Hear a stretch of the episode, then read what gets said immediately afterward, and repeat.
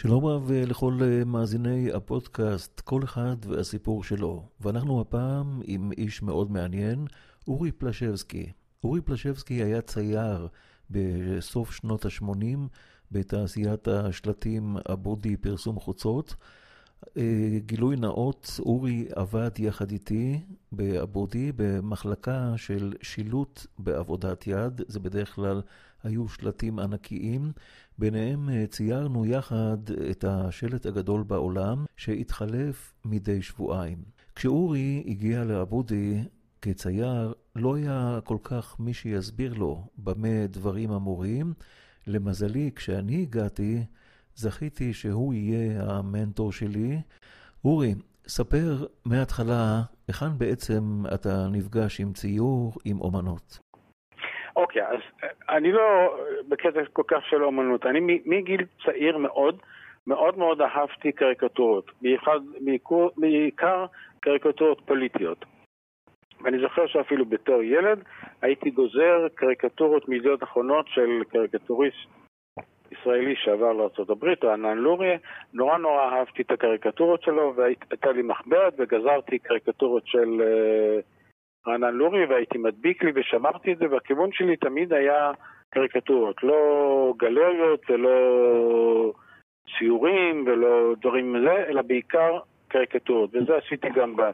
כשהייתי תלמיד וכשהייתי בבית ספר, גם בתיכון וגם בעיתון של בית ספר, תמיד הייתי מצייר והייתי גם קצת כותב, ו- וזה היה הכיוון, לא להיות צייר ולא בצלאל ולא דברים מהסוג הזה. ואני גם בזמנו נפגשתי עם זאב כשהייתי בתיכון, וזה היה הכיוון. אבל uh, באיזשהו שלב זה לא בדיוק פרנסה, אז כשגמרתי את הצבא התחלתי לעבוד בבנק כמה שנים, עד שהעסק התחיל לדגדג לי, ואז פתאום צץ לי רעיון חדש, וזה היה נושא של איורים. לא בדיוק ציורים במובן הרגיל, אלא ציורים לצורך מסוים, עטיפות לספרים או איורים לטקסטים, זה יכול להיות בעיתון, זה יכול להיות במגזין איזשהו וכל מיני דברים מהסוג הזה. ואז נסעתי לארה"ב והייתי שם כמעט ארבע שנים. קצת למדתי גרפיקה וחלק איורים. הגעתי ארצה והתחלתי קצת לעבוד פה ושם בעטיפות לספרים לעשות ובעיתון וכמה עיתונים ו... אבל ראיתי שפרנסה מזה לא כל כך באה וגם יש פה את הקטע של השוטף פלוס וכל הדברים האלה. בקיצור, אתה צריך כל הזמן גם לרוץ אחרי העבודה וגם אחר כך לרוץ אחרי הכסף. אנחנו מדברים על תקופה בה צייר או גרפיקאי או מאייר לא נעזר במחשב, לא שזה היה אסור, זה פשוט לא היה כל כך בנמצא עדיין. כולל העבודות בגרפיקה אגב, שאנשים, הכל היו צריכים לעשות, היו מכשירים מיוחדים לעשות כל מיני דברים בגרפיקה ולא כמו היום בלחיצת מכה שאתה תכף יש לך איזה אפקט שאתה רוצה. איך מכאן אתה מגיע לצייר שלטי ענק בגדלים עצומים? חבר פנה אליי שאשתו היא גננת והיא עובדת עם איזה מישהו, ש... מישהי שבעלה עובד אצל הבודי. בקיצור, היא שמעה שמחפשים צייר, ואז היא אמרה לי, תיסע לשם, אז נסעתי לאבודי, נפגשתי עם שני האחים, כהן. ו... ותכף בראשון בינואר 88, תכף התחלתי לעבוד. ואתה מצליח להסתדר עם ספוגים ודליים ענקיים של צבע? אני לא מסתדר. אני, אני מתחיל לצייר ואני לא מבין איך, איך עובדים, אין, אין, אין מכחול ואין כלום. אוקיי, בסדר, אז עם הרולר אני יכול לעשות את צבע הבסיס אה, ולכסות שטח גדול, אבל איך אני עובד עם כל החתיכות ספוג האלה? איך עובדים עם זה? ו... אני המון זמן עבדתי על זה, ואני ממש הרגשתי בפנים שכל רגע אני, אני זורק את זה ואני רוצה לצאת משם. זה פשוט לא, לא תופס איך אני אמור לעבוד עם הדברים האלה, איך הם עובדים עם זה. והם גם לא כל כך ידעו להראות לי, כי הצייר הקודם ש... שעבד שם לא היה, אז ככה שלא היה מישהו שיסביר לי אפילו. רק טופ טופ טופ, לעשות טופ טופ טופ. נו, אז שני החבר'ה עם הטופ טופ טופ שלהם, ואני, מה זה טופ טופ טופ לעשות עם הספוגים? אבל בסיכומו של דבר, אמרתי לעצמי, פצ'בסקי, ללכת הביתה תמיד תוכל, אז ת, תנסה עוד קצת, תן לזה עוד צ'אנס וזה, ולאט לאט, לאט לאט, לאט לאט, לאט לאט. אה, עם מלחמה פנימית לא, לא, לא פשוטה, אבל בסופו של דבר סיימתי את הפנים. אני לא, לא עשיתי את כל היתר, והם היו מרוצים, וקבענו כבר לראשון בינואר להתחיל לעבוד. קודם כל היה ניסיון. עכשיו, אה, אני עבדתי וכולם עובדים עם מכחולים ועם אה, מברשות כל מיני וכל מיני אמצעים לציור ופתאום אתה מגיע לשם, אז הם אומרים בוא נעשה לך, ניתן לך לעשות אה, ניסיון אז הם הגדילו לי קצת יותר גדול, כי כאן אצל אבודי הכל בגדלים ענקיים לשלטים, אז הם הגדילו לי פוסטר של הסרט אבא גנוב, אני לא זוכר איזה מספר, אבא גנוב אז אה, את יהודה ברקן, הם הגדילו לי את זה על נייר ושאני אצייר, ואז כשאני שואל לי מה אני מצייר, אז הם הכינו לי את הצבעים, אבל מכשירי צביעה, אז נתנו לי רולר ונתנו לי כל מיני חתיכות ספוג של מזרונים, וחתכו את זה לריבועים כמו עוגות קטנות וכל מיני גדלים, ואמרו לי עכשיו תצייר. אתה יכול לספר לנו, אולי להיזכר בעבודה הראשונה שעשית? השלט הראשון שעשיתי, שזה היה, כבר כשהתחלתי לעבוד, זה היה הענק על יד הרכבת, וזה היה זה או אגפה או קודק, וזה היה... בעיקר זה היה איזושהי, היה טקסט, אבל גם הייתה איזה חלק של קופסה של או קודק או אגפה, והיה שם פס כזה של עיניים, וזה הדבר היחיד האנושי שהיה שם.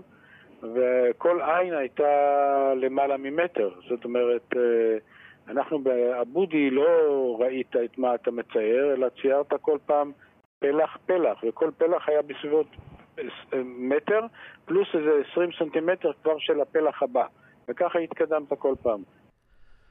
אורי, ברשותך, ספר למאזינים מה הייתה השיטה לבצע ציור למשל כמו תמונת פנים או מוצר לפני עידן הציירים וציורי הפרסומות היותר מדויקים. הגרפיקאי של הבודי היה לוקח את התמונה, אם זה היה בן אדם, אם זה היה מכונית או מה שלא יהיה, והיה, כמו בחוברות צביעה של הילדים, היה פשוט אה, מסמן אה, ככה בקפקוף כזה, אה, כאן זה צבע מספר 1, כאן זה איזה מין צורה כזאת, זה צבע מספר 3, כאן זה צבע מספר 4, וזה כל אחד יכול היה לצבוע, הוא לא היה חייב להיות אה, צייר, הוא פשוט היה לו, אה, ממש כמו בחברות צביעה של הילדים, היה תחום מוגדר, את זה תצבע בכחול, את זה תצבע בצבע אדום, את זה תצבע בככה, וכשבסיכומו של דבר הסתכלו על זה מרחוק, זה היה פחות או יותר בסדר. הבעיה הייתה שאיפה שהיה, הצבעים היו תחומים, לא היה מעבר מאחד לשני, לכן זה נראה קצת אה, משונה, רק מאוד מאוד מרחוק זה יכול היה להתקבל איכשהו בסדר, אבל אם היית רואה את זה מקרוב, היית ממש רואה את ה... כאילו שכל פנים יש בהם uh, כאלה מין קונטורים בפנים של, של האף, של הצל, של כל מיני חלקים. כן. אורי, כשצייר מצייר תמונה, ידוע שיש לו משטח קטן שנקרא פלטה, ובמשטח הזה הוא בעצם מחפש את הגוון הבא, הוא מערבב עם המכחול, מנסה, כהה יותר, בהיר יותר, אולי עוד גוון. כאן אנחנו מדברים על השלט הגדול בעולם, 600 מטר רבוע. איך בכלל אפשר לחפש גוונים כל פעם מחדש? מה הייתה השיטה בעצם של לערבב את הצבעים? האם היו איזשהם הכנות מיוחדות לפני שבכלל ניגשים לצייר פרסומת כל כך גדולה? תשמע, אנחנו באמת עבדנו על גלאים, זה היה עבודת הכנה של הצבע, אני חושב לפעמים יכלה לקחת יותר מאשר הצביעה בעצמה, אה, כי זה כמויות עצ... עצומות של צבע, וגם יש כאן איזשהו דבר אה, שהוא קצת מפריע, כי ברגע שהצבע מתייבש, הוא היה נעשה יותר כהה, ואז כשרצית להכין צבע חדש למחרת או בהמשך, אתה היית בודק את הצבע מול צבע יבש, והיית צריך לדעת שזה, שזה, אתה צריך לעשות קצת יותר בהיר, כי בייבוש זה יתקהה, ואז שזה יהיה מתאים. זה באמת הנושא הזה של הכמויות של הצבע, שלא לא לדבר על זה שאנחנו קיבלנו חלוקים, אבל הצבע היה עובר דרך החלוקים לבגדים שלנו. כאשר ציירנו אנשים מפורסמים בגדלים ענקיים, אם אתה זוכר, פרסנו את היריעות על כביש שהיה ליד המפעל, ועלינו לגג בגובה של אולי שתיים או שלוש קומות, בכדי לבדוק כיצד נראה הציור ממרחק מסוים. בוודאי, כי אנחנו, אה, לפני שהיו תולים את זה, אה, על השלט עצמו, אז אה, היו פורסים את ה... לפחות את אותם הגיליונות, את אותם פלחים, היו פורסים על הרצפה, ואנחנו היינו עולים לאיזשהו גג, גם כן לא היה מאוד מאוד גבוה, והיינו רואים רק איך החלק הזה של הפנים נראה. סיימנו לצייר את השלטים, ובמיוחד את השלט הענק ליד הרכבת בארלוזוב. הייתה בך סקרנות לראות איך זה יצא? תשמע, זה תמיד היה מסקרן, זה גם לפעמים יש קצת זווית של האור ושמש, ואתה יכול לעבור 200 פעמים ביום ולהגיד אה, משהו נורא יש שם, אבל אה, אנשים עוברים, ואתה צריך להתרגל לעובדה שאנשים לא בדיוק נעמדים על יד השלט ומסתכלים אם זה דומה בדיוק לספר ריבלין או לא דומה לספר ריבלין. אנשים נוסעים, עוברים, מעיפים עין, וזהו, זה לא, זה לא גלריה בסיכומו של דבר. לך זה יכול אולי להציק, להפריע שעשית איזה, איזה טעות, אבל אה, בסך הכל זה תלוי, נו, אז אה, עוד שבוע זה כבר לא יהיה, ואתה כבר תהיה בפרויקט הבא, ופרויקט הבא תעשה יותר טוב, אז זהו. אנחנו ציירנו על שולחן ארוך מאוד רצועות מהשלט של עשרה מטרים על מטר רוחב, וככה התקדמנו 63 פעם. האם ידועה לך שיטת עבודה אחרת בעולם, אולי בתקופה שהיית באמריקה? כן, אני הייתי בניו ג'רסי במקום כזה שעושה אה, שלטים, אבל נכון, יש מין, אה, מין פיגום כזה, אבל זה, זה בעצם איזשהו משהו שאפשר על גלגלים להזיז. אבל זה בתוך איזשהו האנגר גדול. אז הבחור יכול אה, לצייר את הציור כשהשלט כולו, לא פלח פלח, כל השלט, עם כל הקבקוב של העיפרון או פחם, אה, מצויר על, ה, על הקיר, ואז הוא יכול כל פעם כשהוא רוצה, יכול לרדת עם הסולם, ללכת אה, כמה מטרים מאחורה ולראות איך זה, איך זה מתקבל, ואז הוא יכול לתקן. אנחנו היינו צריכים לסיים פלח פלח, לחכות שהכל יתייבש, ורק למחרת, כשהכל היה יבש, היינו יכולים לפרוס שניים, שלושה, ארבעה פלחים כאלה ביחד ולראות איך זה מתקבל. פה, תוך כדי ציור, הבן אדם יכול תמיד לרדת, ללכת כמה מטרים אחורה, ולראות איך זה מתקבל, בדיוק כמו שמציירים ציור רגיל, רק שפשוט בקנה מידה יותר גדול. אני לא ראיתי אף פעם בן אדם מצייר בשטח, לא, במפעל, על איזשהו האנגר, באיזשהו האנגר. אמרו חכמים, תבחר עבודה שאתה אוהב, ולא תצטרך לעבוד אפילו יום אחד. אין ספק. עבורי הייתה זכות גדולה מאוד לעבוד יחד איתך.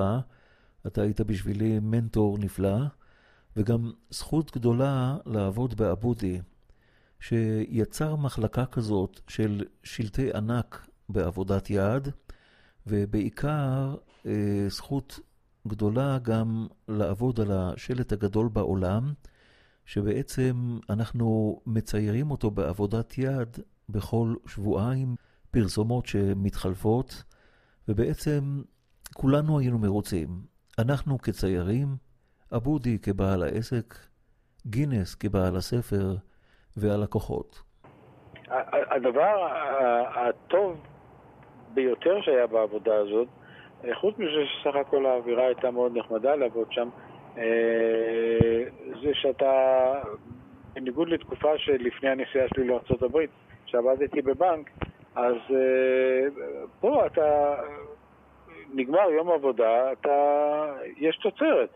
אתה עשית משהו, לא משנה שזה לשבועיים, ובעוד שבועיים כבר, זה כבר אין לזה, אין לזה זכר, אבל אתה מוציא פה מוצר, יצירה. כן. ומבחינה הזאת זו תקופה מאוד פרודוקטיבית הייתה והרבה כסף על העבודה הזאת. העסקה הכי טובה היא עסקה שכל הצדדים מרוצים. אם שני הצדדים מרוצים וזה טוב לכולם, זאת העסקה הכי טובה ויכולה ללכת הכי הרבה זמן. אז כאן המקום שוב להודות לך. תודה, אורי. כן. אוקיי, אז להתראות בינתיים. שלום רב לכל המאזינים היקרים שלנו, אתם איתנו כאן על הפודקאסט כל אחד והסיפור שלו. הפודקאסט כל אחד והסיפור שלו מאוזן בכ-45 מדינות ברחבי העולם. אנחנו גם uh, מושמעים כמובן בישראל. אנחנו הפעם עם סיפורה של אם של טייס שחזר בתשובה לפני כמה שנים. ומעניין מאוד לשמוע מהזווית שלה כיצד נראו הדברים בעיניה. נאמר אה, שלום אה, לסופי. שלום. אני גידלתי וחינכתי חמישה ילדים. חינכנו אותם רגיל, באופן רגיל, זאת אומרת אה, באורח חיים חילוניים לחלוטין. אביהם של ילדיי היה ניצול שואה.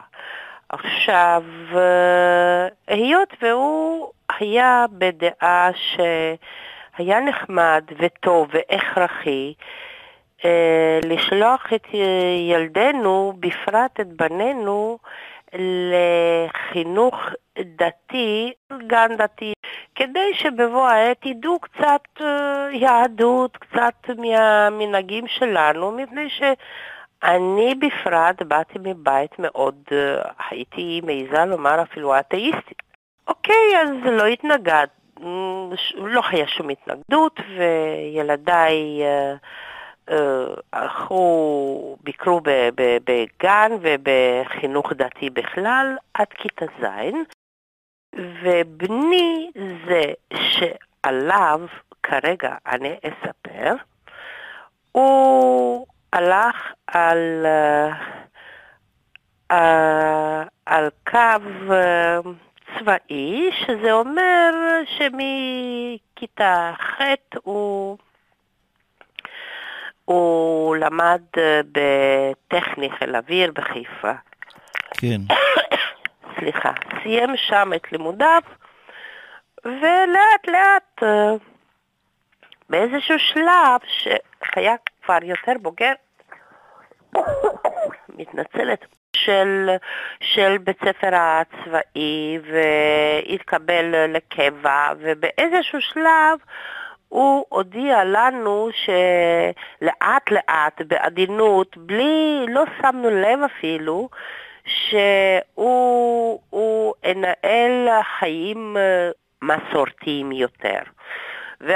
ואנחנו, ובפרט אני, ויתר ילדיי היינו די בפאניקה מפני שכבר יצא עם אשתו הנוכחית, אז הייתה חברה שלו, וכבר כמה שנים, ומה יהיה ואיך יהיה, מפני שהיא גם כן באה מבית חילוני לחלוטין. אז יהיה מה שיהיה, והקיצור זה, זה סיפור של עשר שנים.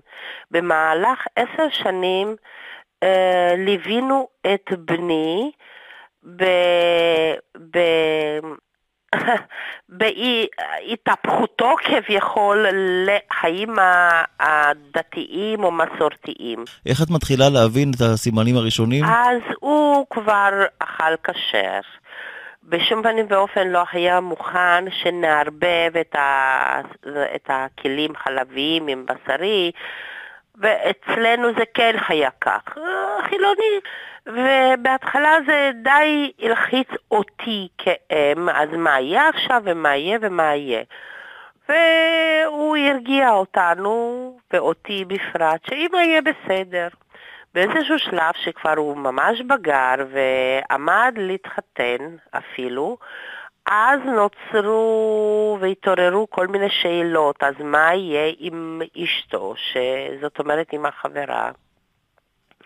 מה יהיה, איך, איך יקבלו את הבשורה הזאת, אה, במרכאות בשורת, בשורת איוב, אה, ההורים שלה, ומה יהיה, ואיך, ואיזה בית זה יהיה, ואיזה ילדים יהיו שם, ומה יהיה, מה יקרה. אנחנו, אני בהתחלה ראינו בזה די, אה, די לא טוב ודי אסון, אבל הוא בחור מאוד מאוד נבון ומאוד טוב, בן אדם נפלא, ואמר לי, ישבנו פעם, ו... ושאל אותי, אמא תגידי לי את האמת, אילו הייתי משתייך לאיזה כת הודי, או הייתי לוקח סמים, או הייתי עושה דבר שהמון המון נוער תרמילאים אה, עושים את זאת, הייתי יותר מאושרת. אז אני רוצה לדעת יותר על היהדות, ועד כמה שאפשר לקיים את, אה, את החיים המסורתיים שאבות אבותיי חיו בהם. ולאט לאט, כן, ובסופו של דבר הם התחתנו, הם זוג למופת, הוא בצבא קבע, היא רופאה, הוא מאוד מאוד דתי ונותן חופשיות ונותן מרחב אוויר לכל אחד מסביב, שמסובבים אותו, מפני שהוא מטבעו כנראה גם לא כזה שכופה את עצמו על מישהו אחר או את דעותיו. הוא מנסה להסביר, לאט לאט ובסובלנות. בחור מאוד למדן. כן. ועד כדי כך שלמשל הוא לא יפספס חג או ערב חג שלא יבלה איתנו עם יתר המשפחה, עם אחיו, וכן, ופשוט הוא מכין לעצמו את המאכלים, את התבשילים, יש לנו כלים חד פעמיים, ויושב איתנו מסביב לשולחן, ואחר כך מברך, ואחר כך מספר, ולנו זה נעים וזה נהדר וזה נחמד, וקיבלנו אותו כפי שהוא, ומכבדים אותו כפי שהוא. והשד בכלל, אם בכלל קיים שד, הוא בכלל לא נורא.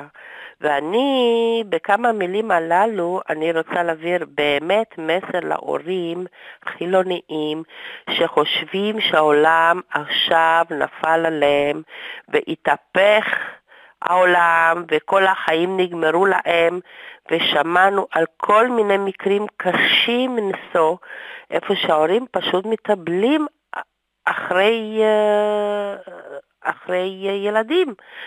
ואני יכולה להעיד עם יד על הלב שאני רק הרווחתי בן עוד יותר טוב, שהוא היה נהדר. כשאת אומרת, אה, ברוך השם, הרווחת בן יותר טוב. יותר טוב. כן, במה זה מתבטא? שהוא מאוד יודע להקשיב לזולת, הוא מאוד יודע לתת לזולת, הוא יודע לתת מעצמו, הוא יודע לעזור, הוא, הוא פשוט אנושי יותר, בן אדם. בן אדם, פשוט בן אדם, שאין לי מילים את זאת לבטא במספיק מילים אה, כדי שאנשים יבינו עד כמה שכנראה חזרה בתשובה, או בכלל בן אדם דתי שמאמין, הוא, הוא, הוא מסתער בעיניי ממש כמו קדוש. אולי הוא מאוד נאיבי גם כן.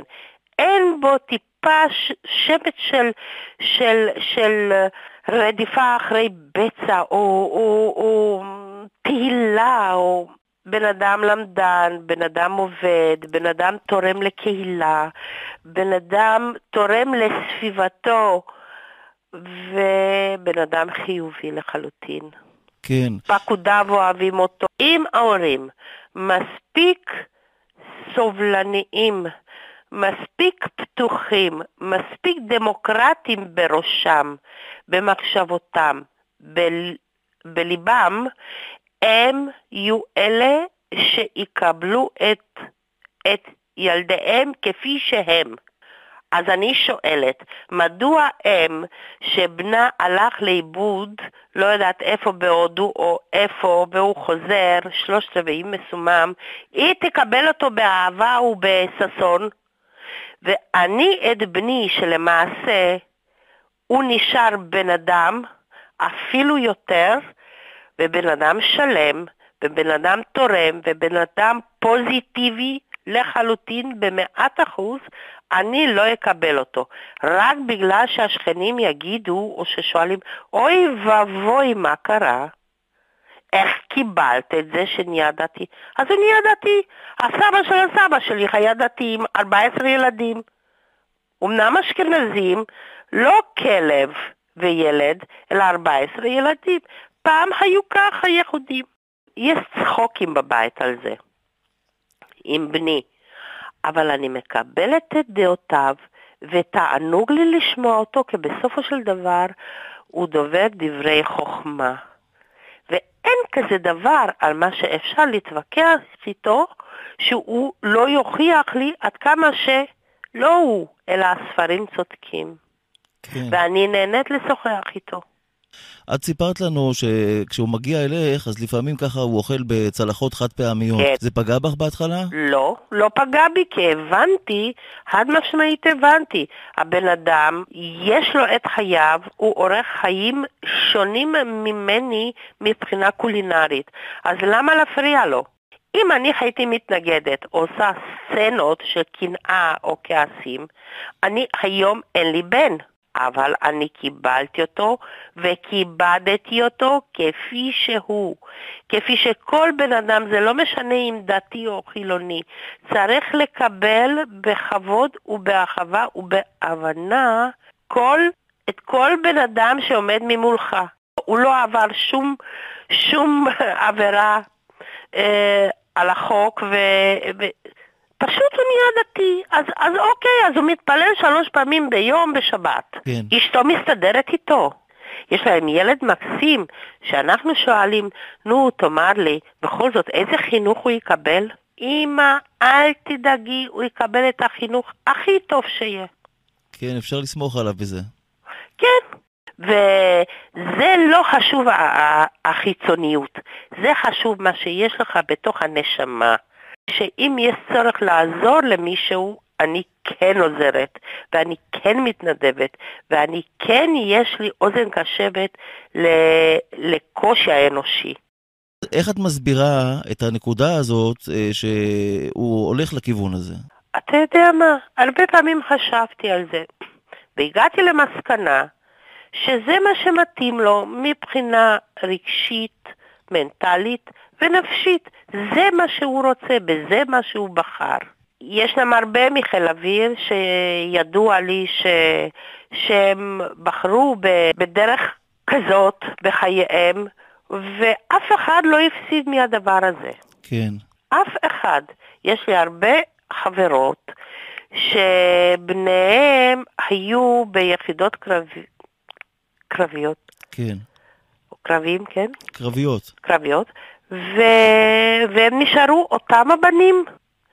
זה, שוב, אני פשוט צריכה לחזור על זה, זה תלוי בפתיחותו ואינטליגנציה האישית של ההורה. אם ההורה לא מוכן לקבל אותו כפי שהוא, זה סימן שהבן עומד אלף מונים מעל אביו מבחינה אינטלקט. כי אני בתור הורה מעוניינת שלילדה יהיה טוב. ואם אני מפעילה קצת את, ה, את האינטליגנציה שלי, אז אני אבין שאם זה טוב לו, זה צריך להיות טוב לי גם כן. שתרווי נחת מהבנים, מהנכדים. אני באמת רואה נחת, ואני מאחלת לכל הורה שעובר את התהליך הזה, שבסופו של דבר יוכל לומר שהאישה הזאת שדיברה עלתה היום לשידור, היא צדקה. הם מרוויחים ילדים ומרוויחים בני אדם יותר טובים, לא כאילו קודם הם לא היו טובים, יותר אנושיים. תודה רבה, סופי. בבקשה.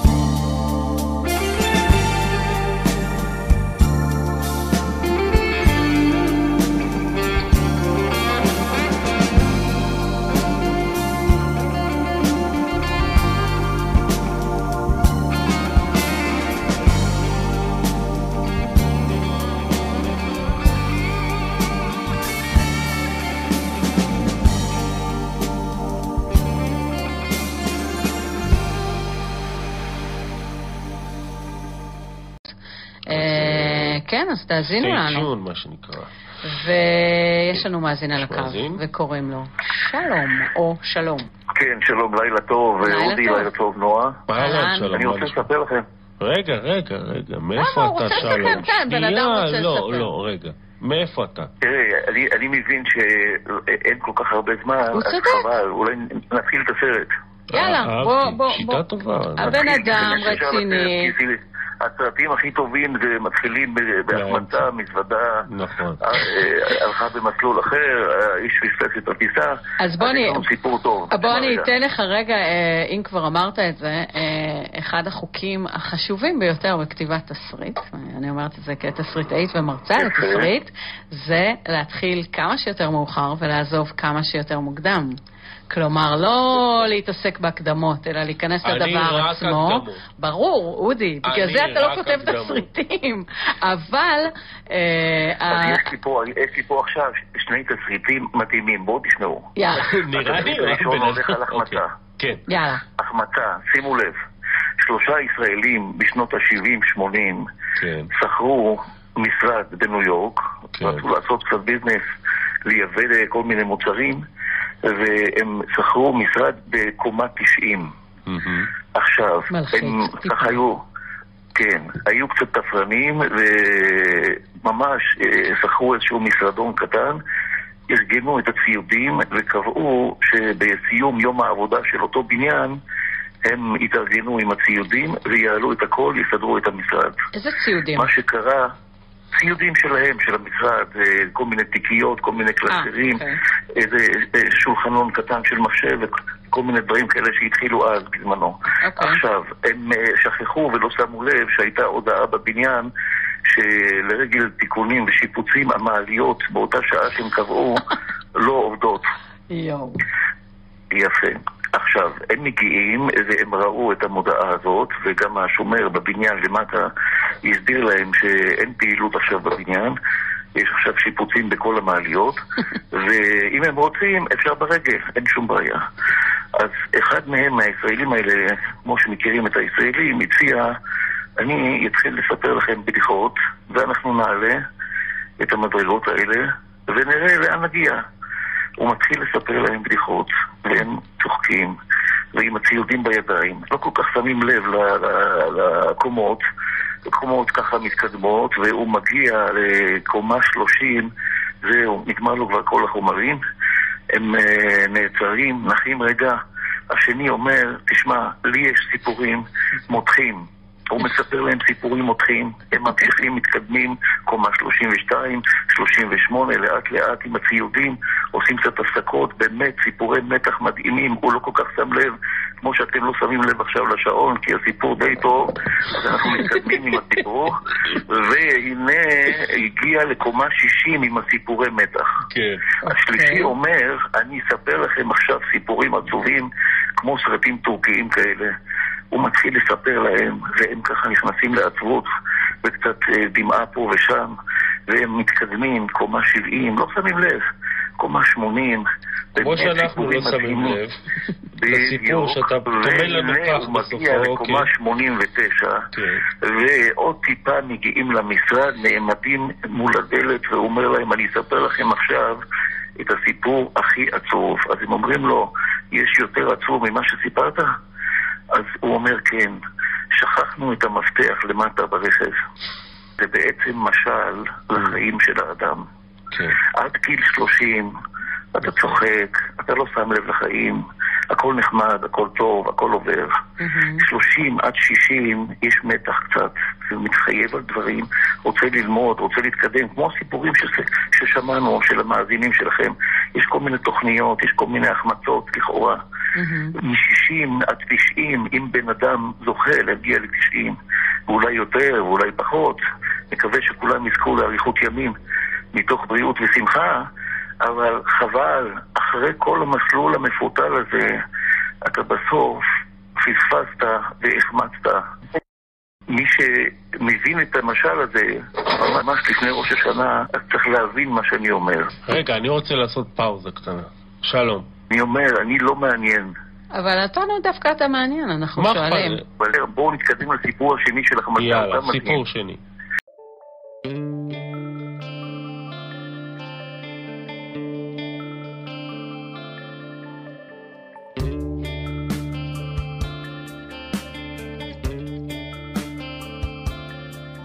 ברוקלין של קודש, ברוקלין של חול, שומע קצת יידיש, נורא בלספניול. ברוקלין רב שלמה, הסנה הבוער, ברוקלין לואי, הפחד דוקר. ברוקלין של סוג שחזרה להיות שר. ובכל ליל שבת בבית כנסת היא שרה. ברוקלין דיכאון ברוקלין אושר ברוקלין פרוצה שלום רב מאזינים יקרים, אנחנו יחד איתכם בפודקאסט כל אחד והסיפור שלו. על הדרך לברוקלין הפעם אנחנו עם אבי אורן. אבי אורן, דמות מאוד מוכרת לישראלים רבים שהגיעו לניו יורק. אבי הוא בעליה של מסעדת הר ציון, מסעדה משפחתית גדולה ומפורסמת בשדרה החמישית היוקרתית מול בניין Empire State Building. אבי, היכן הסיפור שלך בעצם מתחיל? אני גדלתי ב... באזור הצפון, אבל אנחנו היינו מהמשפחה, מהמייסדים של אה, כרמיאל. משפחת אורן, לי היו קוראים, היום קוראים לי אברהם, בגלל שאשתי לא רוצה שאני אקצר את השם, אבל בזמנו היו קוראים לי אבי. אבי אורן, גדלתי בכרמיאל, הייתי שחקן כדורגל בכרמיאל, קרוב ל-13 שנה, 14 שנה.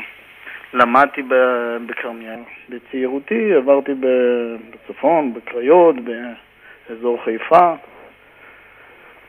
עד לשלב של הצבא. בצבא הוריי אה, עזבו לארצות הברית.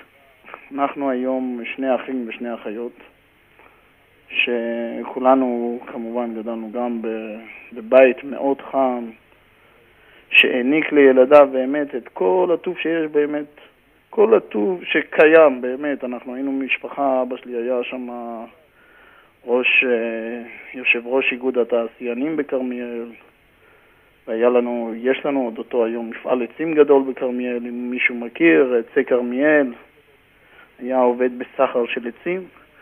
אז מבחינה כלכלית, ברוך השם, לא היה חסר לנו כלום. איך שהוצאנו רישיון בגיל 17, כבר היה לנו רכב. כבר חדש, היה לי, לכל אחד היה רכב. ברוך השם, מבחינה כלכלית לא החסירו מאיתנו כלום. האם הרגשת כך גם מבחינה רוחנית? מבחינה רוחנית, תמיד המזרחיים קצת יותר קרובים. נוגעים תמיד קצת בשורשים.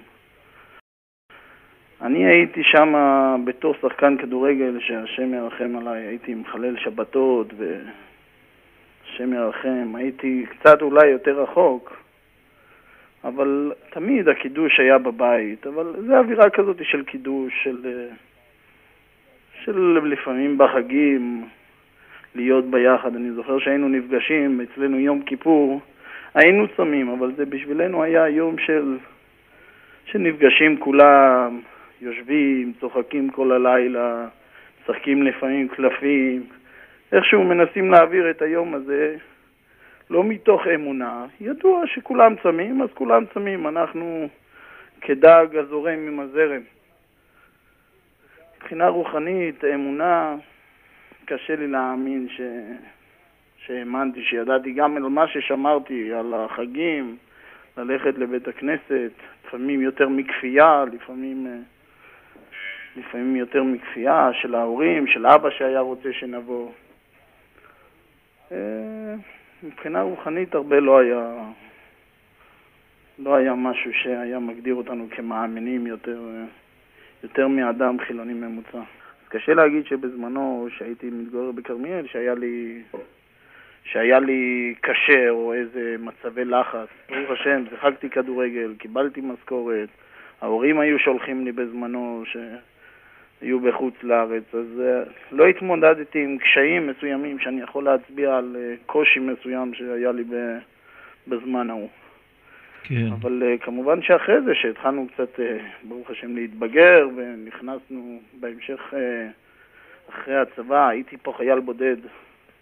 והעברתי שלוש שנים, ברוך השם, בלי משפחה. חייל בודד זה חייל שאו אחד מהוריו או כל המשפחה מתגוררת בחוץ לארץ. והחייל הוא פה משרת אה, שירות סדיר, זה נקרא חייל בודד. כמובן שלי היה, היה לי בית שם, גרתי, התגוררתי בבית של ההורים, בית מסודר מבחינת כל התנאים. ברוך השם, השלוש שנים עברו קצת קשה, קצת uh, מרוחקים מההורים, אבל uh, תמיד היינו מסביב לחברה, הייתי מאוד... Uh, הייתי תמיד מסביב לאנשים, הייתי מתארח הרבה אצל אנשים.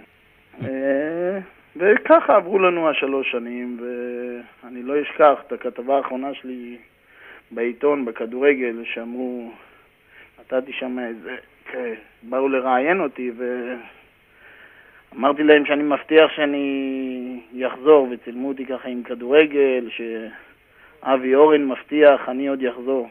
אז uh, באמת באותו זמן, אחרי הצבא, חודש אחרי שהשתחררתי, אני החלטתי לנסוע, לבקר את ההורים, לא על מנת להישאר, אלא על מנת לעשות טיול, להיות איתם קצת ולחזור. חשבתי שיהיה לי עוד קריירה בכדורגל קצת.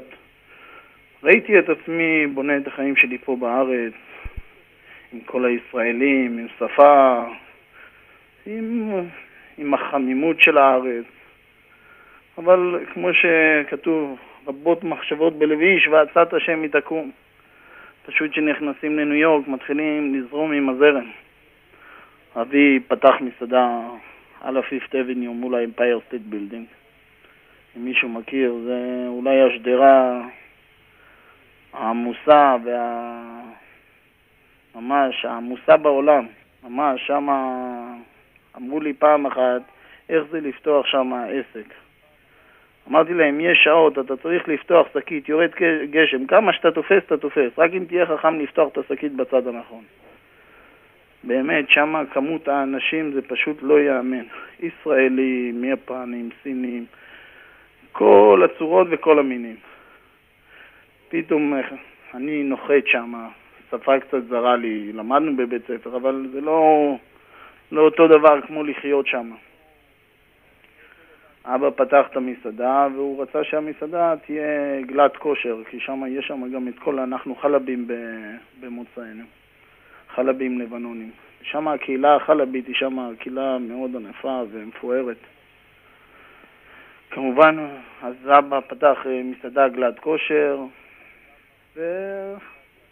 והעבודה מחייבת, לפעמים גם חייבים להציג כל השנה, שמים כיפה על הראש. שמים כיפה על הראש וחייבים להציג, מה לעשות, בשביל עסקים עושים הכל. אנשים מתחילים להיכנס, אני ממש בתור חילוני לא אהבתי את החרדים. ממש לא אהבתי אותם. הייתי כמו, הייתי תמיד מצדיק את עצמי, אני חייל בודד, הולך, משרת בצבא, אלה יושבים, לומדים, מתנדנדים, מה הם עושים, איפה אנחנו, עם כל העטפות, לא אהבתי אותם. אמרתי, אני עכשיו פה עומד לשרת אותם, אבל בשביל עסקים נעשה הכל, מה לעשות? תנסה לשתף אותנו בתחושות שלך. אני מחזיק ביד ממצאים רשמיים של הלשכה המרכזית לסטטיסטיקה ומגלה שהחברה החרדית היא בעצם המתנדבת ביותר במדינת ישראל למען התושבים ובפערים עצומים משאר האוכלוסיות. מהיכן לדעתך מגיעות רגשות השנאה הללו שהתפתחו אצלך? זה קשה מאוד. בתור חילוני, שאתה יודע שתמיד יש איזה מין מחסום כזה, ש... מבינים שהמחסום הזה זה ממש מחסום שאינו נראה. זה כמו מין חומה, אני שמעתי את אה, אחד ה... את דנקנר, כן. שאומר, אני לא חשבתי שבכלל הם אנשים שבכלל אפשר לדבר איתם. זה נראה איזה משהו ש... נכון, הם יהודים, אבל לא קשורים אלינו. אז תמיד אנחנו היינו, היה לנו את המעצורים, אפילו, אני זוכר, הייתי נכנס לבני ברק, הייתי בתור... Uh, בתור חילוני, לא הייתי יכול להיות, הרגשתי שאני לא יכול לעמוד שם, הייתי מסתכל עליהם כזה במין בוס כזה, איך הם נראים, שחורים, מזיעים, עם כל, ה... עם כל ההגדרות שכל היום היו מכניסים לנו בראש על החרדים, ממש. הייתי מרגיש כמו סלידה מהם, ממש הרגשה לא טובה שהייתי בקרבתם, ופתאום אני עומד מולם, והם עיקר האנשים שהיו נכנסים למסעדה. אבל כמובן שאחרי יום, יומיים, חודש, חודשיים, מתחילים גם בעסקי... בעסקי... ב... שמתחילים להתכחך, ל... להת... להתחכך. לעבוד עם אנשים, כן. אתה מתחיל פתאום להכיר את הצד הזה, פתאום זה רוצה שתשים לו יותר ככה, תשים לו יותר ככה, תן לו מנה יותר... אתה מתחיל להתחבר איתם, אפילו מידידות עסקית. פתאום אתה מתחיל להכיר ואתה רואה שהאנשים האלה זה לא בדיוק מש כמו שהציגו לנו אותם. וקשה מאוד להוריד את המסך הגדול הזה, אבל ככל שהזמן עובר, אתה רואה ש... שאתה לא מבין, אתה אומר אולי פה היהדות בחוץ לארץ היא אחרת, אולי החרדים פה בחוץ לארץ הם שונים ממה שאנחנו מכירים. אבל כשאנחנו עושים חושבים, פתאום אנחנו אומרים, הרי אנחנו אף פעם לא הכרנו. גם לא הכרנו את החרדים אפילו פה בארץ. בשביל להגיד, אף פעם, גם לפני שאני הכרתי את אלה, אני חשבתי עליהם אותו דבר. כל ה... אתה שומע, היו שם באים אנשים, אנשי חסד, היית רואה איך אנשים הולכים, מארגנים כל מיני, כל מיני צדקות לעניים, או היו באים לפעמים עניים, אפילו גויים. היה אומר לי האחד הזה, בוא, תן לאלה, תן לאלה לאכול על חשבוני, תרשום לי את זה בכרטיס. או שבסוף היום היו נשארים, היו מתגודדים שם כל מיני הומלסים כאלה, אנשים מחוסרי בית. ממש, היו יהודים שם שהיו אומרים לי, היו אומרים לי, קח, הנה, קח, זורקים לי 100 דולר, אומרים לי, קח, תאכיל אותם, תיתן להם את כל מה שנשאר לך, אפילו בשביל, במקום שתזרוק, קח, תרוויח, תהנה. כן. היית רואה כזאת, ואני לא הייתי מבין איך בן אדם מוכן לתת מעצמו כסף מעצמו, 100 דולר, ולתת אותם אפילו, הוא לא יודע אם הם יהודים.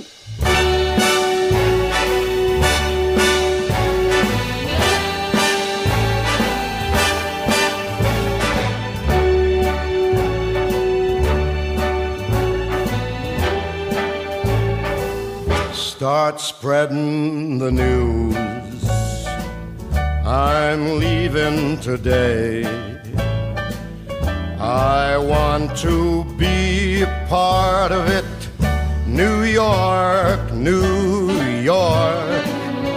These vagabond shoes are longing to stray right through the very heart of it. New York, New York. I want to wake up in a city that doesn't sleep and find I'm king of the hill, top of the heap. These little town blues are melting away. I'll make a brand new start of it in old New York. If I can make it there, I'll make it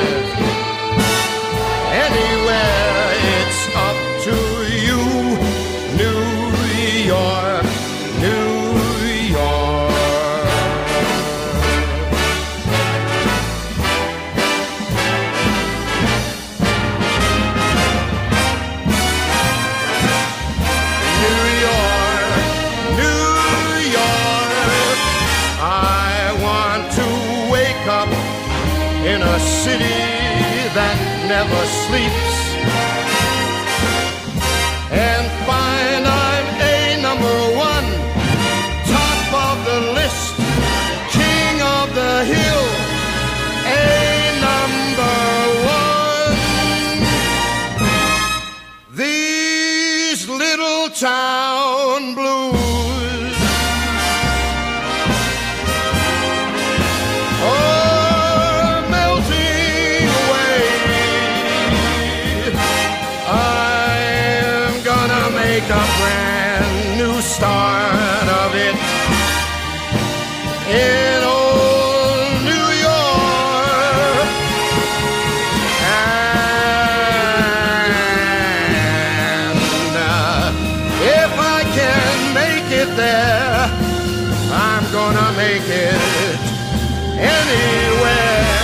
It's up to you, New York, New York, New York.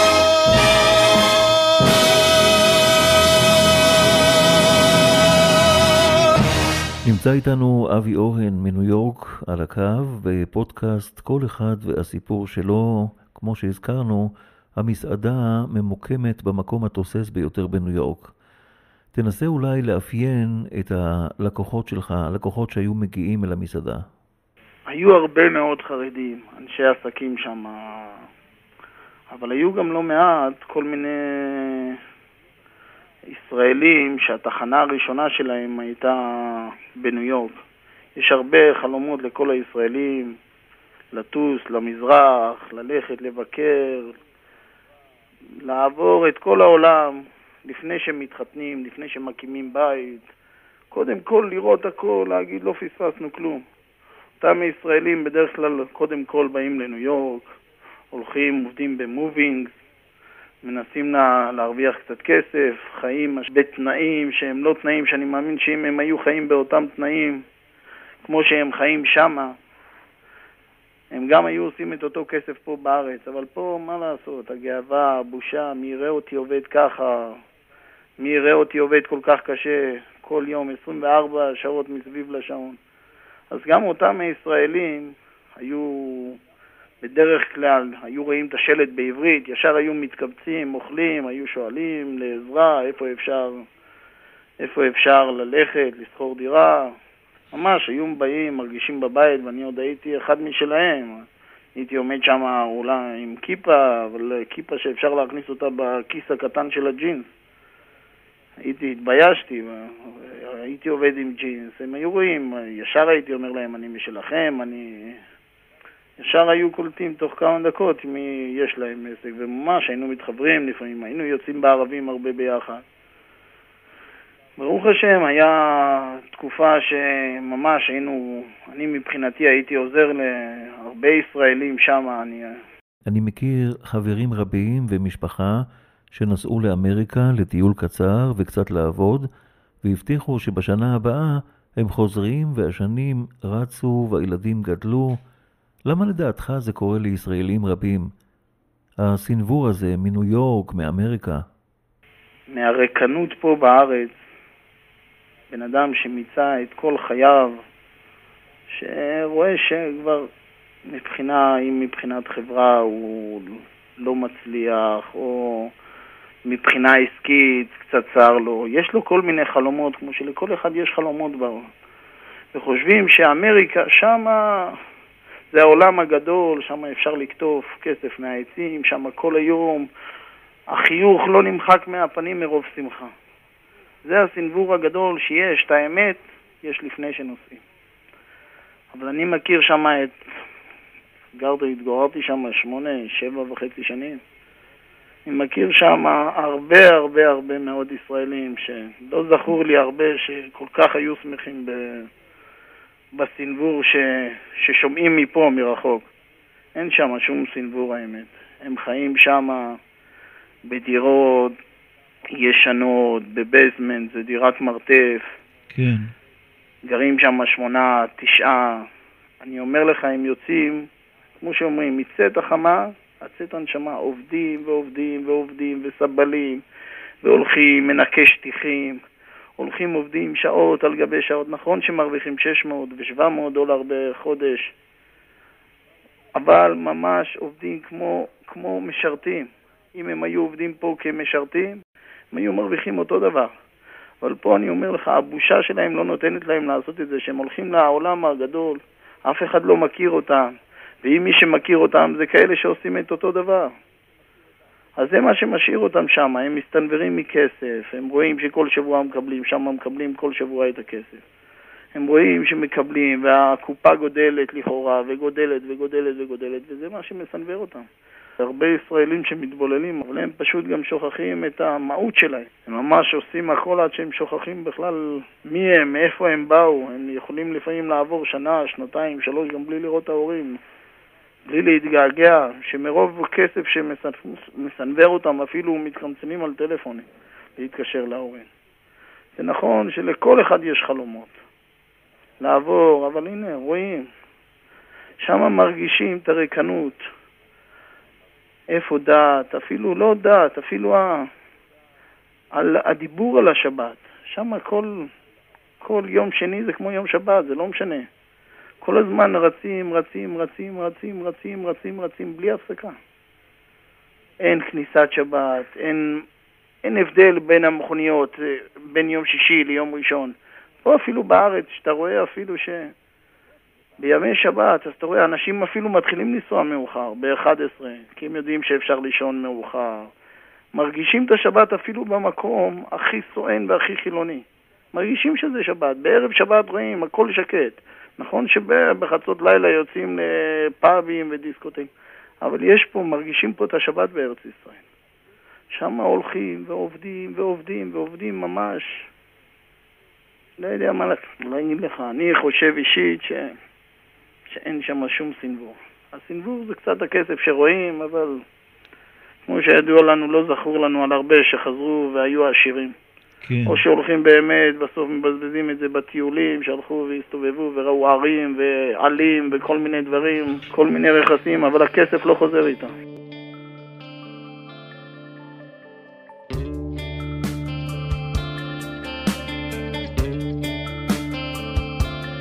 ברוקלין של קודש, ברוקלין של חול, שומע קצת יידיש, habla español. ברוקלין רב שלמה, הסנה הבוער, ברוקלין לואי. אנחנו חוזרים אה, לאבי אורן ממסעדת הר ציון בניו יורק. אבי, ברשותך, אם תוכל בהמשך להתייחס לשינוי שחל בך ביחס אל האוכלוסייה החרדית, שבעצם אה, היוותה חלק לא קטן מלקוחות המסעדה שלכם. כמובן שהתחלנו לעבוד עם הסד... עם... במסעדה, 32 לשלוש שם מול האמפייר סטייט בילדינג. רק שמושגים על איזה מסעדה, מסעדה שם מדוברת, שם היינו משלמים רק שכירות 18 אלף דולר בחודש. פשוט לסבר את האוזן על, על איזה מסעדה, איזה מסעדה מדובר. כמובן אמרתי שהתחלנו לעסוק יותר עם, גם עם הציבור החרדי, שהיינו משרתים אותו. היה לנו השגחה, בין ההשגחות הטובות בניו יורק. והתחלנו באמת להכיר קצת, אני התחלתי להכיר קצת את הפן האחר של החרדים, העזרה, כמו שציינתי, הטוב, היושר, שבן אדם באמת היה יוצא, יוצא, הולך, אוכל ושוכח, ואחרי שבוע, שבועיים בא, אומר לי, אתה יודע, פעם אחת אכלתי ורשמתי שלא לא שילמתי לך. היינו, והייתי רואה את היושר הזה, אני לא יודע, אני, אולי לא כולם ככה, אני הייתי ככה עם כל החברים שלי שהיינו הולכים, אם שוכח, הוא יחזיר לנו קצת כסף יותר. ברוך השם סופרים, פתאום מתחילים לראות, אה, תראה מה זה, הוא במקום 20 שם לי 50. מכניסים לכיס, עוד 10 מטר אחרי שמתרחקים מהמסעדה קצת דואגים, אולי הוא יזכור, יקרא לי, ואתה רואה שאתה נכנס לאוטו והכל נגמר. כאילו לא מובן לך, איך אנשים, מה, אתה אומר אולי בגלל שהם עשירים, אז לא אכפת להם מהכסף, אולי... אבל אתה רואה שזה לא זה, זה יושר פנימי כזה שאי אפשר להסביר, אתה פש- פשוט מתחיל להריץ את האנשים האלה. אבל כמובן הערצה לחוד וחזרה בתשובה לחוד. לא היו לי אפילו כוונות, אפילו שהרצתי אותם ואפילו שהבנתי שהם אנשים אולי ישרים וחביבים, אבל בין החיים שלי אליהם יש תהום עמוק שלא מאמין מתי הוא יוכל פעם להיסתם. כמובן שממשיכים החיים, הייתי עובד שם מ-4 בבוקר עד 11 וחצי בלילה. ממש, כמו שאמרתי, עובדים שם ממש עד, ש... עד כלות ה... הנשמה, ממש אין כוח, אין כוח, אפילו באים הביתה מרוב שעייפים, לא יכולים לישון תקועה, אפילו יותר משעתיים, שלוש, ישר קמים, הולכים לעבוד.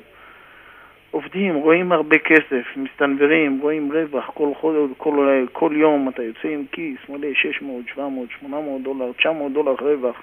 תעשו חשבון כמה, בן אדם צעיר מתחיל להסתנוור, פתאום יכול להרשות לעצמו לקנות לו רכב בין המפוארים בניו יורק, יוצא לאן שהוא רוצה, יוצא למסעדות, כל יום פה אוכל, פה דג סלמון ב-80 דולר מנה, פה במסעדות יוקרה, ו... אבל כשיש כסף אפשר הכל לקנות, ובמיוחד באמריקה ובניו יורק. הכל, הכל, הכל. מה שבן אדם מדמיין לו, יכלתי אז, היה לי הכל. ממש, אתה טועם שיש לך הכל, אבל אתה טועם גם שאין לך כלום.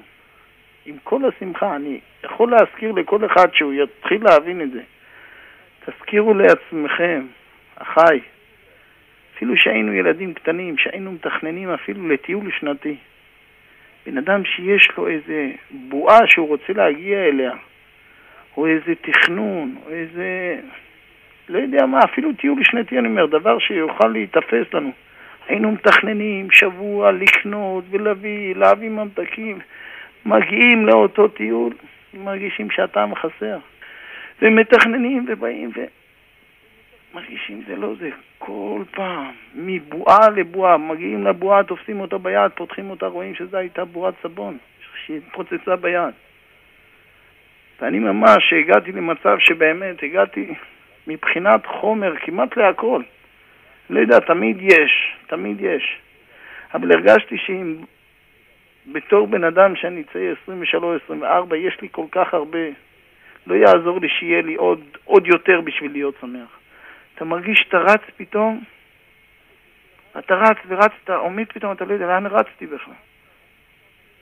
ואז אתה מתחיל עם השאלות. אבי, שתף אותנו איך אתה מצליח להבחין שהריצה היא לא המטרה. הרבה אנשים עובדים ועובדים, רצים פה חיי לחץ וחדשות, עוד חצי שעה, פה מבזק חדשות של זה, של חצי שעה וחצי עגולה וחצי עגולה ופה פרשנים וזה שלי וזה זה. כל היום רצים, רצים, רצים, אין זמן לחשוב. אבל אני, בגלל שהייתי עייף, פחדתי גם לנהוג. הייתי חוזר בסאבווי. בסאבווי שם מפחיד לישון. הייתי עם כמות, לפעמים עם הרבה כסף בכיס. רואה מי יושבים לידי, זה נרדם, הומלסים, יושנים, ואני אומר, הנה, אני לידם פה, נכון, הם פה הומלסים, אני לידם שמיים וארץ, יש לי עכשיו בכיס, עכשיו מיום 700 דולר רווח, אני לא מדבר, אני הייתי לוקח כל הזמן את הרווח, שם 700, 800 דולר רווח, אבל מה יש לי מזה? הם יושנים פה, עוברים, רצים למחרת, הולכים לעשות מה שהם רוצים, ואני עושה אותו דבר. אין אפילו זמן ליהנות ממה שיש.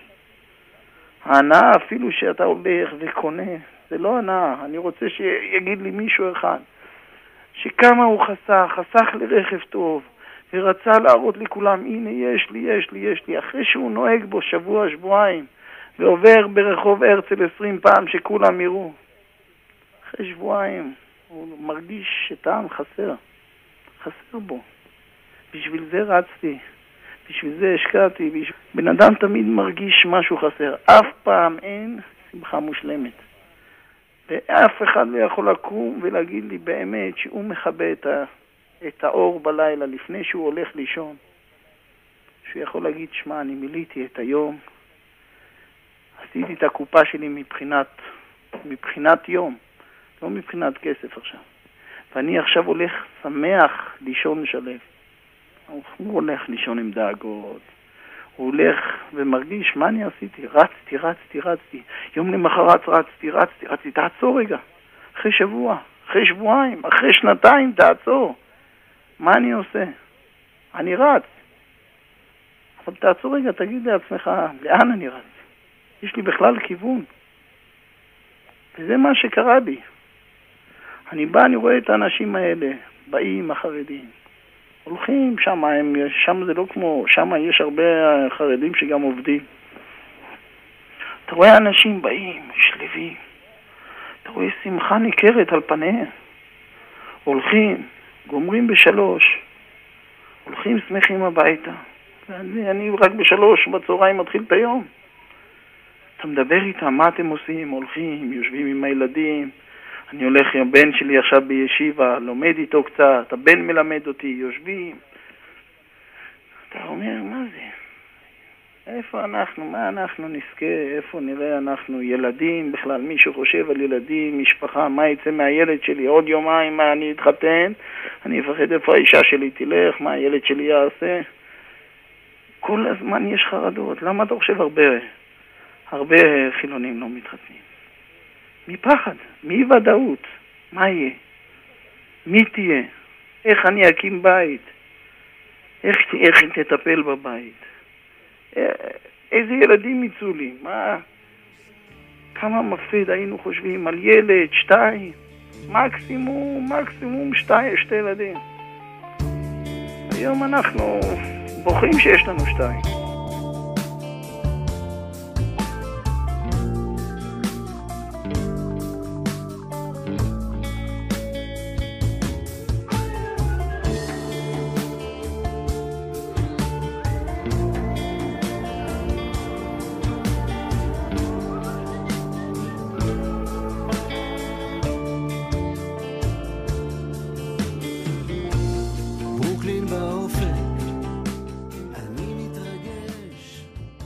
אתה איש עסקים מצליח, לוקח את חלקך מדי יום במסעדה המשפחתית 700 דולר, יכול להרשות לעצמך רמת חיים גבוהה מאוד, מוצא את עצמך מתקנא בחרדים? מה קרה? מה גילית אצלם? זהו, זה דבר הפלא ופלא, וזה פשוט, אני זוכר שלא הייתי יודע איך להסביר את זה לעצמי. הייתי אומר, אני לא יודע למה, מאיפה הם משיגים את השלווה הזו. נכון שיש להם את המסורת שלהם, את החגים, את יום השבת של החיים, אבל זה שלווה פנימית של שלמות, שלמות שאין, אין, אין, אי אפשר להשיג אותה. אני היום מבין שכמה שאנשים ירוצו, זה כמו לרוץ אחרי זנב, כלב שרץ אחרי הזנב שלו. ממש רץ, רץ, רץ, רוצה כל הזמן. אמר, אם אני ארוויח עוד, יהיה לי שלווה, אולי אני עכשיו ינוח, יהיה לי שמחה. אבל השמחה הזאת אף פעם לא מגיעה. ממש, השלווה הזאת, השלמות, אני חושב שאי אפשר, אי אפשר להשיג אותה במקום אחר. וזה מה שאני אני התחלתי להבין, והתחלתי להתקנא. אמרתי, אולי אני אעבוד פחות, אולי אני אעבוד עד שבע, יש לי הרבה כסף, אני אשים מישהו אחר שיהיה אחראי בלילה. אז אתה הולך ועובד פחות, אתה עובד עד שש, אתה מתחיל לדאוג, רגע, אולי זה גונב לי, כן. אולי זה עושה לי ככה. אין, אי אפשר לברוח מדאגות. אולי זה, מה קרה פתאום היום פחות 150 דולר, פחות 200 דולר. המסעדה קצת יורדת, אם אני הייתי שם, אז חוזרים לעבוד יותר, לתת יד. ואתה כל היום דאגות. איך שאתה לא הולך, תמיד אתה מודאג. תמיד לחץ, לחץ, לחץ, לחץ. וזה מה שהיה. הרגשתי שפה חסר משהו. יום מן הימים הגיע הרב ניסים יגן, עליו השלום. הוא נכנס למסעדה, אמרו לנו, זה הרב יגן. אתה לא הכרת אותו קודם. לא, זה הרב יגן. אני, אני יודע, שחקני כדורגל בעל פה, הייתי יכול להגיד לך את כל הקבוצות, מי אפילו השחקני נוער שלהם. אני אחד שהייתי משלם למשחק כדורסל בארצות הברית, ב... בסקוויר גארדן של ניו יורק, הייתי משלם 700-800 דולר לשבת קרוב ל... לפרקט. לפרקט. רק פעם אחת שלא היה משחק של הבולס שם, שלא הצלחתי אפילו להגיע. הלכתי, קניתי טלוויזיה של 28 אינץ', הושבתי אותה על הפיפט אבניו, שמתי רמקולים, שמתי ספסלים של המסעדה, אבל אני הייתי חולה, חולה, חולה על ספורט, ממש, גם היום. באותו הזמן באמת נכנס הרב ניסים יגן למסעדה, ואמרו לי, זה רב גדול, בוא תבקש ממנו ברכה.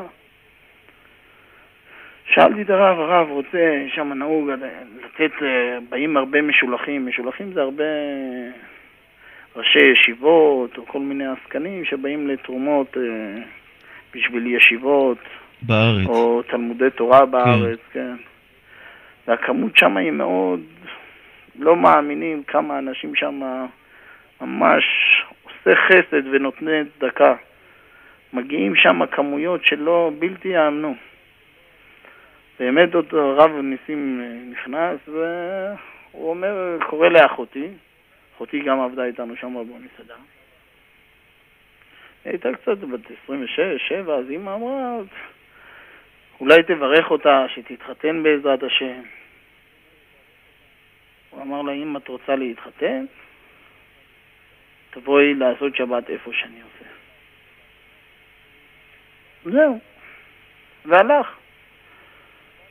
אחותי באמת הלכה ועברה שבת במונסי, אצל הרב יוסף יגן, אחיו, כן, שיבדל לחיים ארוכים בעזרת השם. אמן.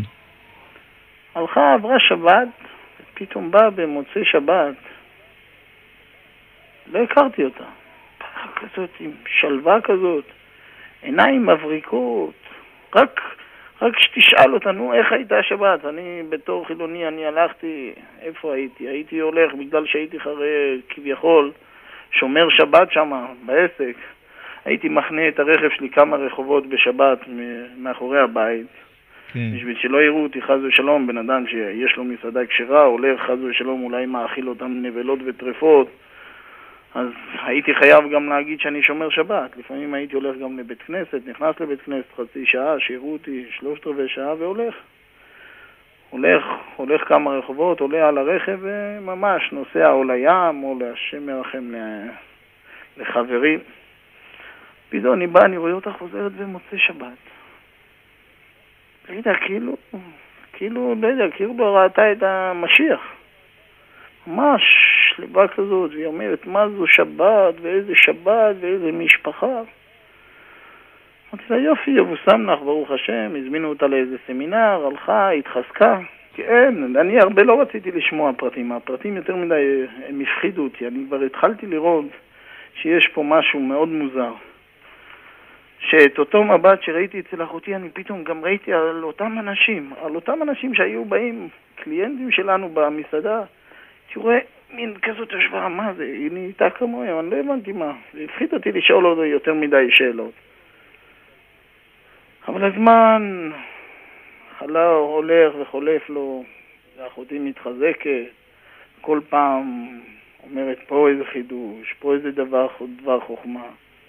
אתה רואה שהדברים, ברוך השם, תמיד מובנים, יושבים על הלב. הרב ניסים יגן בא אחרי חצי שנה עוד פעם.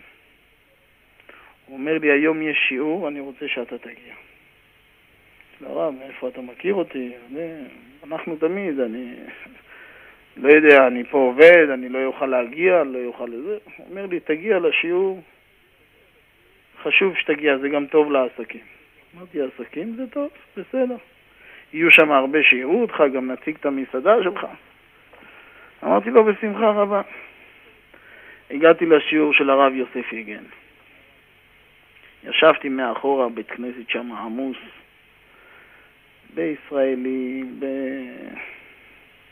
באמריקאים, דוברי עברית כמובן, כי הרב יגן שם נותן את השיעורים בעברית. ישבתי בסוף, עד אני חושב מ-10 עד 12, לא הקשבתי כמעט לכלום. באתי לצאת בסוף השיעור, אומר לי הרב יוסף, אפשר לדבר איתך שתי דקות? ואני בדרך לצאת, הייתי, אני הייתי רק מתחיל לצאת לפעמים ב-12, 1. אמרתי לו, תשמע, החברים שלי מחכים לי, אולי בפעם אחרת נתראה, נתתי לו כרטיס ביקור שלי במסעדה. מ-12 וחצי בלילה עד ל-5 וחצי בבוקר. מה אתה אומר? ממש, ישב איתי, עזב משפחה. לא הבנתי, אמרתי, אפילו אחרי שהוא היה נות- נותן לי כל מיני, הראה לי כל מיני הוכחות, ושאלתי שאלות, ועל הכל ענה לי. אבל לא זה מה שכבש אותי. תמיד כשאתה הולך ואומר הוכחות ליהודי, הוא יודע שזה אמת, אבל זה לא מה שמושך את היהודי. הוא אומר, אה, יפוי, דבר מופלא, וזה יכול תוך חצי שעה לשכוח הכל, כאילו לא אמרת לו כלום. אמרתי, הבן אדם הזה, יש לו תשעה נפשות בבית שיהיה בריא, שכן ירבו. מה הוא הקדיש לי את כל הזמן הזה?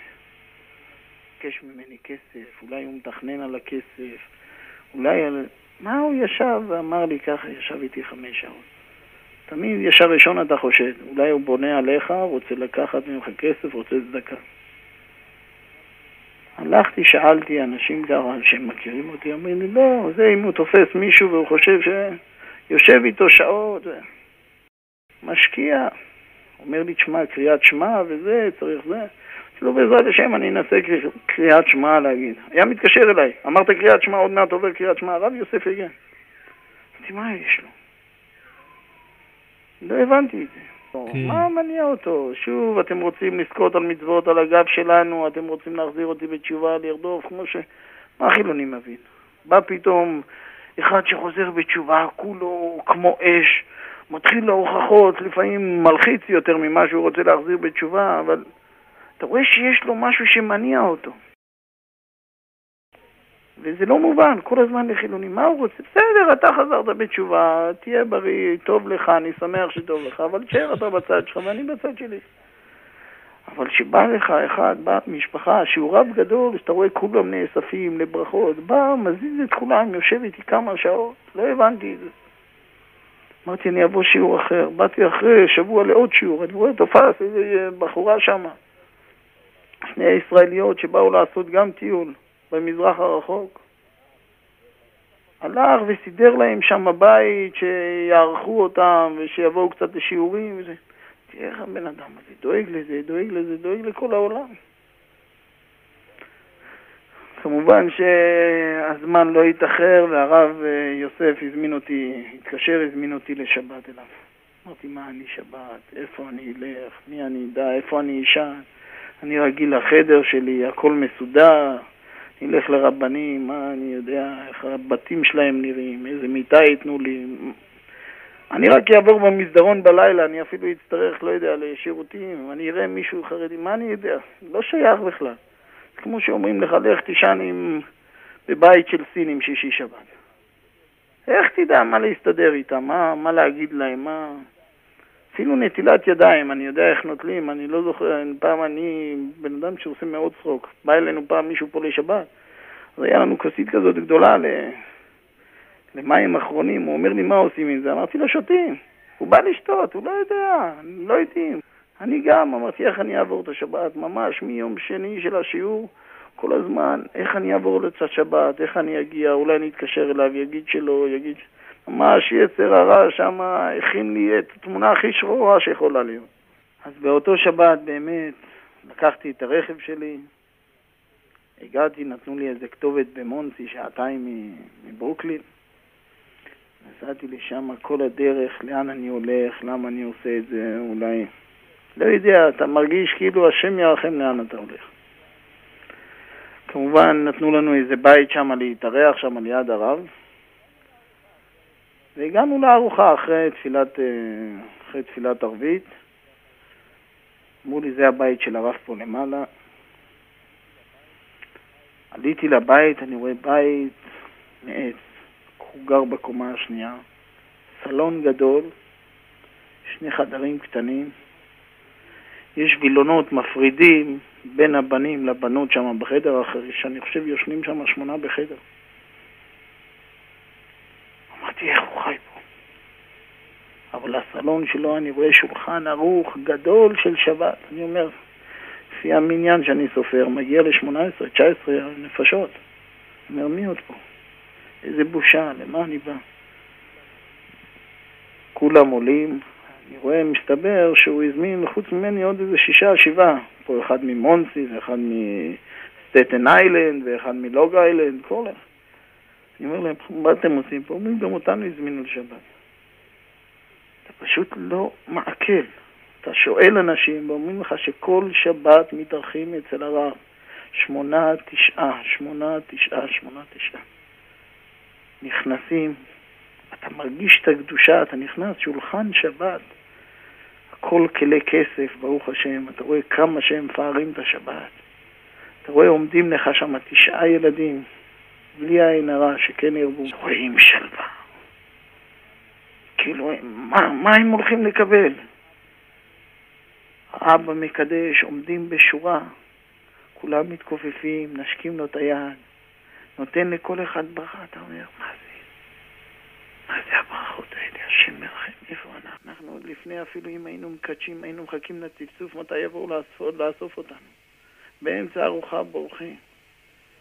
זה הזמן הרגוע שיש להם, כל השלווה הזאת, ברכות כולם מקבלים, כולם הולכים לנטילת ידיים. מה זה נטילת ידיים? איך נוטלים? אולי שוטפים ידיים, אתה מסתכל על הילד הקטן בן ארבע, ברוך אתה השם, אתה אומר וואו, איזה בושה. איזה בושה. ילד בן שלוש, ארבע, הוא יהודי, אני גם יהודי, אני לא יודע מה עושים.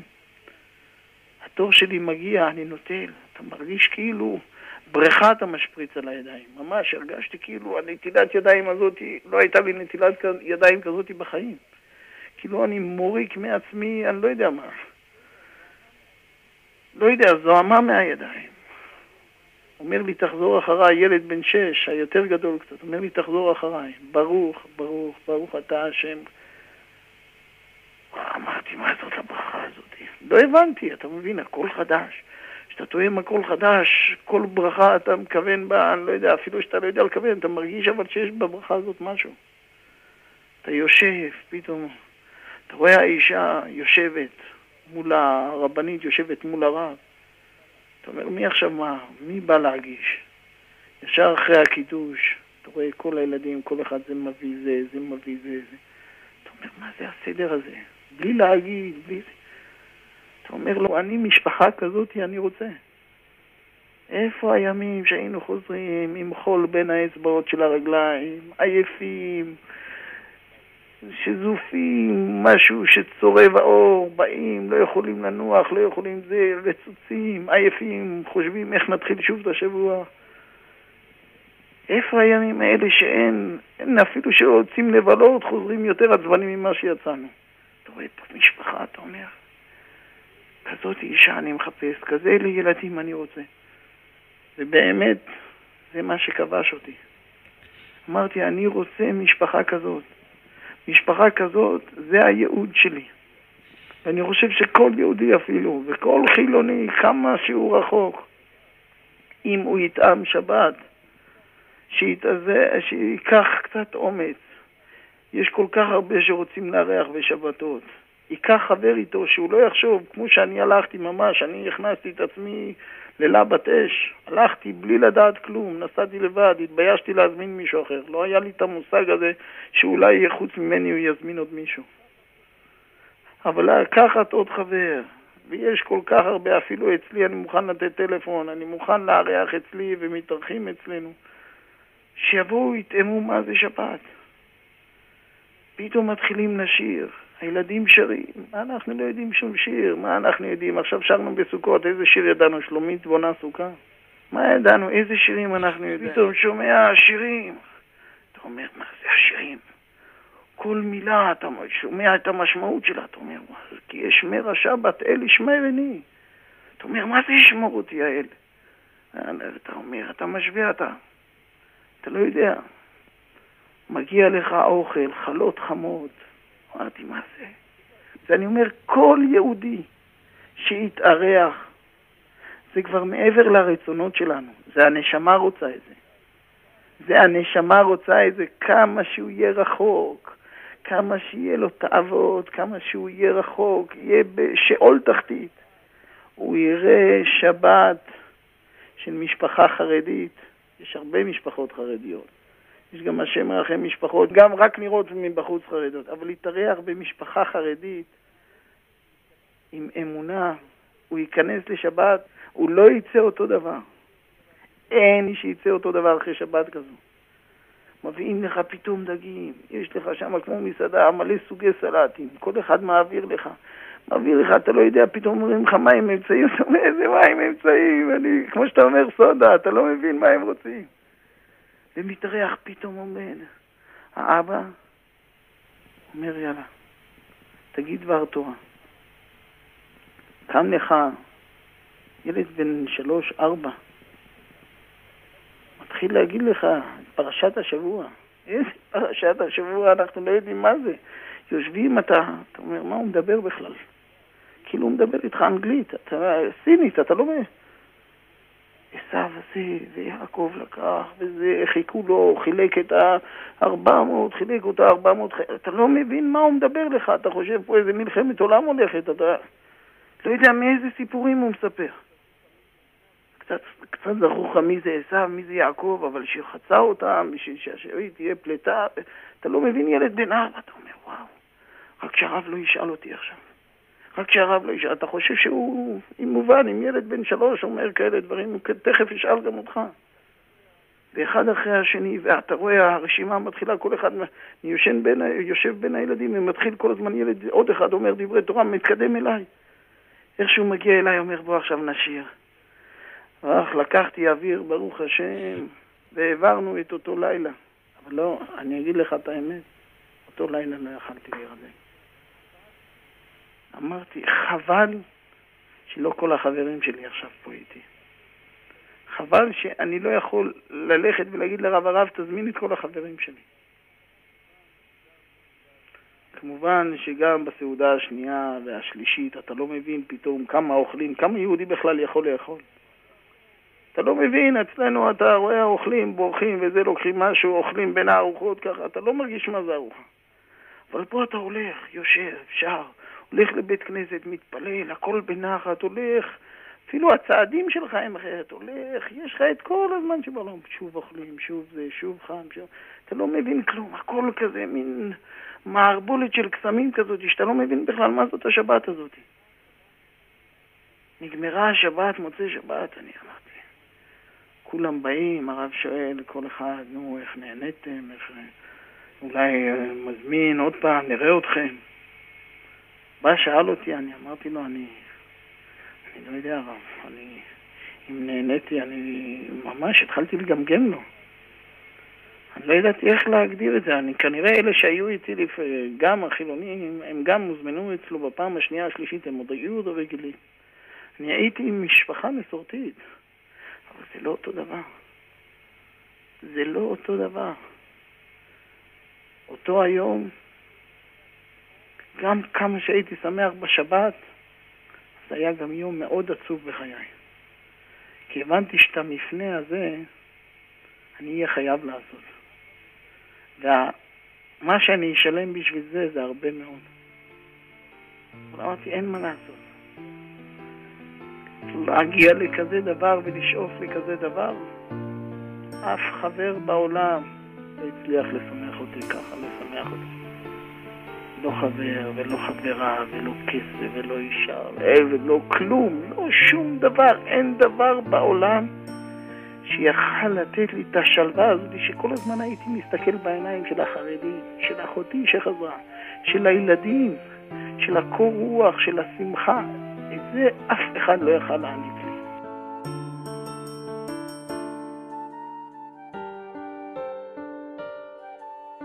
אין אחד שיטעה, ששומר שבת כהלכתה, בשמחה, בשירה, בזמרה, שיכול לצאת כמו שהוא נכנס. אין כזה דבר בעולם. אין כזה דבר בעולם.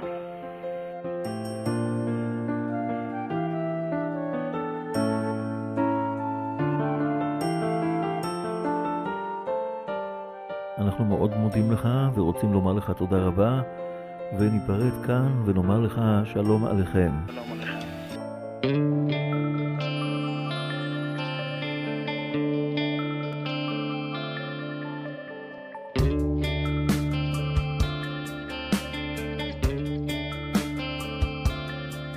של קודש, ברוקלין של חול, שומע קצת יידיש, habla español. ברוקלין רב שלמה, הסנה הבוער, ברוקלין לואי, הפחד דוקר. ברוקלין של סוג שחזרה להיות שר. ובכל ליל שבת בבית כנסת היא שרה ברוקלין דיכאון אושר ברוקלין פרוצה. ברוקלין גלת כושר.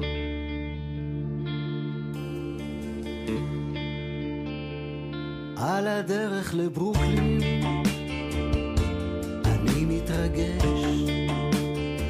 האם יש בה את מה שליבי מבקש? ברוקלין באופק עשן הולך בגשם ושר לעצמי שיר ישן. ברוקלין baby, בשמלה פרחונית, אני אגיע אלייך כשתעצור לי מונית.